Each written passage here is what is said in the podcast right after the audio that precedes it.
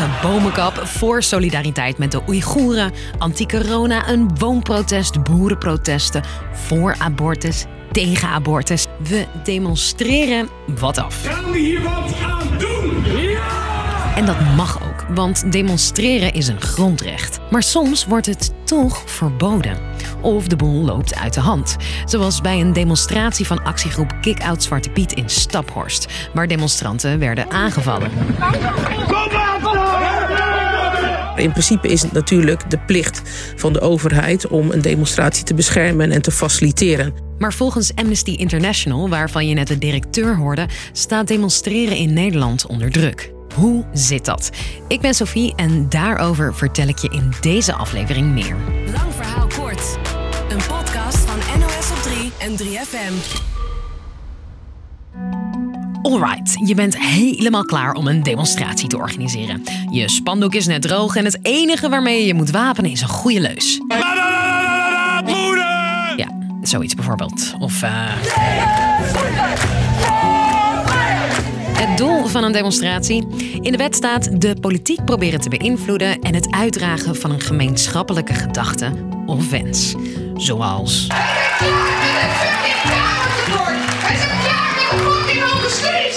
Een demonstratie moet je melden bij de gemeente. Die gaat onder meer over de veiligheid en het verkeer. Meestal is dat allemaal prima, maar soms niet. De demonstratie uh, uh, is verboden, uiteindelijk alsnog uh, verboden. Veiligheid van veel te veel mensen was in het geding. Omdat burgemeesters soms vrezen dat de openbare orde wordt verstoord, stellen ze soms voorwaarden. Zoals het aanwijzen van een specifieke plek. En als het onveilig dreigt te worden, kan in het uiterste geval de bol helemaal worden verboden.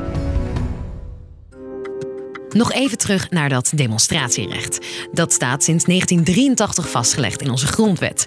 Iedereen heeft het recht om met een groep in het openbaar zijn mening te uiten. En dat is belangrijk voor de democratie, vertelt Dagmar Oudshoorn, directeur van Amnesty International in Nederland. Nou ja, kijk, in een uh, gezonde democratische rechtsstaat is demonstreren eigenlijk de zuurstof. Uh, mensen kunnen op een vreedzame manier aangeven uh, waar ze het mee eens of niet mee eens zijn. Dat moet je als burger kunnen uiten. En op het moment dat dat niet meer kan, komt onvrede op um, veel ongunstige manieren tot uiting.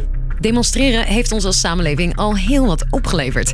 Denk aan kiesrecht voor vrouwen, de achturige werkdag of het homohuwelijk. Maar Amnesty zegt dat burgemeesters demonstranten soms te veel zien als lastpakken. Demonstraties worden eigenlijk te veel benaderd als een risico voor de openbare orde en niet als uitoefening van een mensenrecht. Afgelopen weekend was er de intocht van Sinterklaas in Staphorst in Overijssel.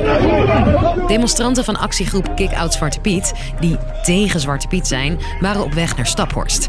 Maar ze werden belaagd door zwart geschminkte bewoners, die voor Zwarte Piet zijn. Daar uh, was uh, door Kick-Out Zwarte Piet aangevraagd om uh, te mogen demonstreren. Dat was toegekend. Alleen bij, um, het is mensen onmogelijk gemaakt om überhaupt naar Staphorst te komen door mensen die voor Zwarte Piet zijn. Die hielden auto's aan, ondervroegen mensen wat ze kwamen doen in het dorp. De burgemeester van Staphorst besloot de demonstratie van Kick-Out Zwarte Piet op het laatste moment te verbieden. Amnesty en de actievoerders vinden dat hiermee hun recht is ontnomen om te demonstreren.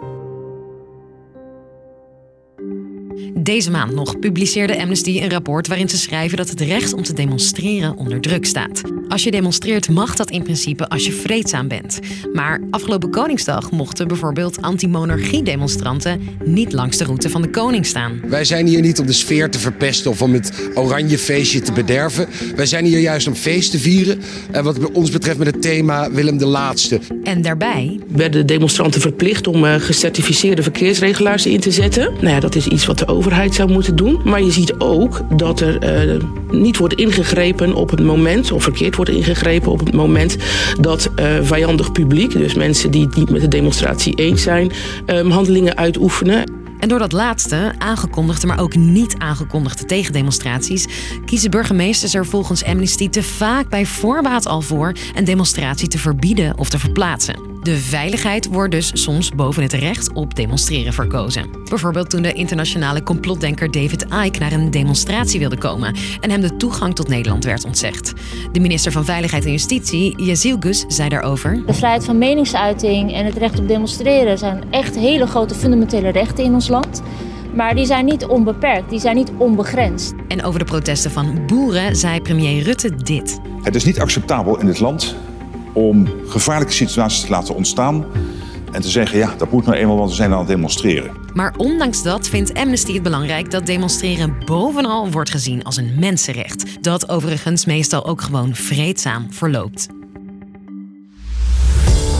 Dus, lang verhaal kort.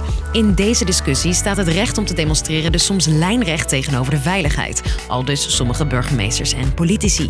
Volgens Amnesty is het een gevaar voor de democratie als demonstranten worden gehinderd. Wat in ieder geval niet gehinderd wordt, is dat er elke dag weer rond de klok van vijf een nieuwe lang verhaal kort in je podcast-app staat. Dankjewel voor het luisteren en tot de volgende!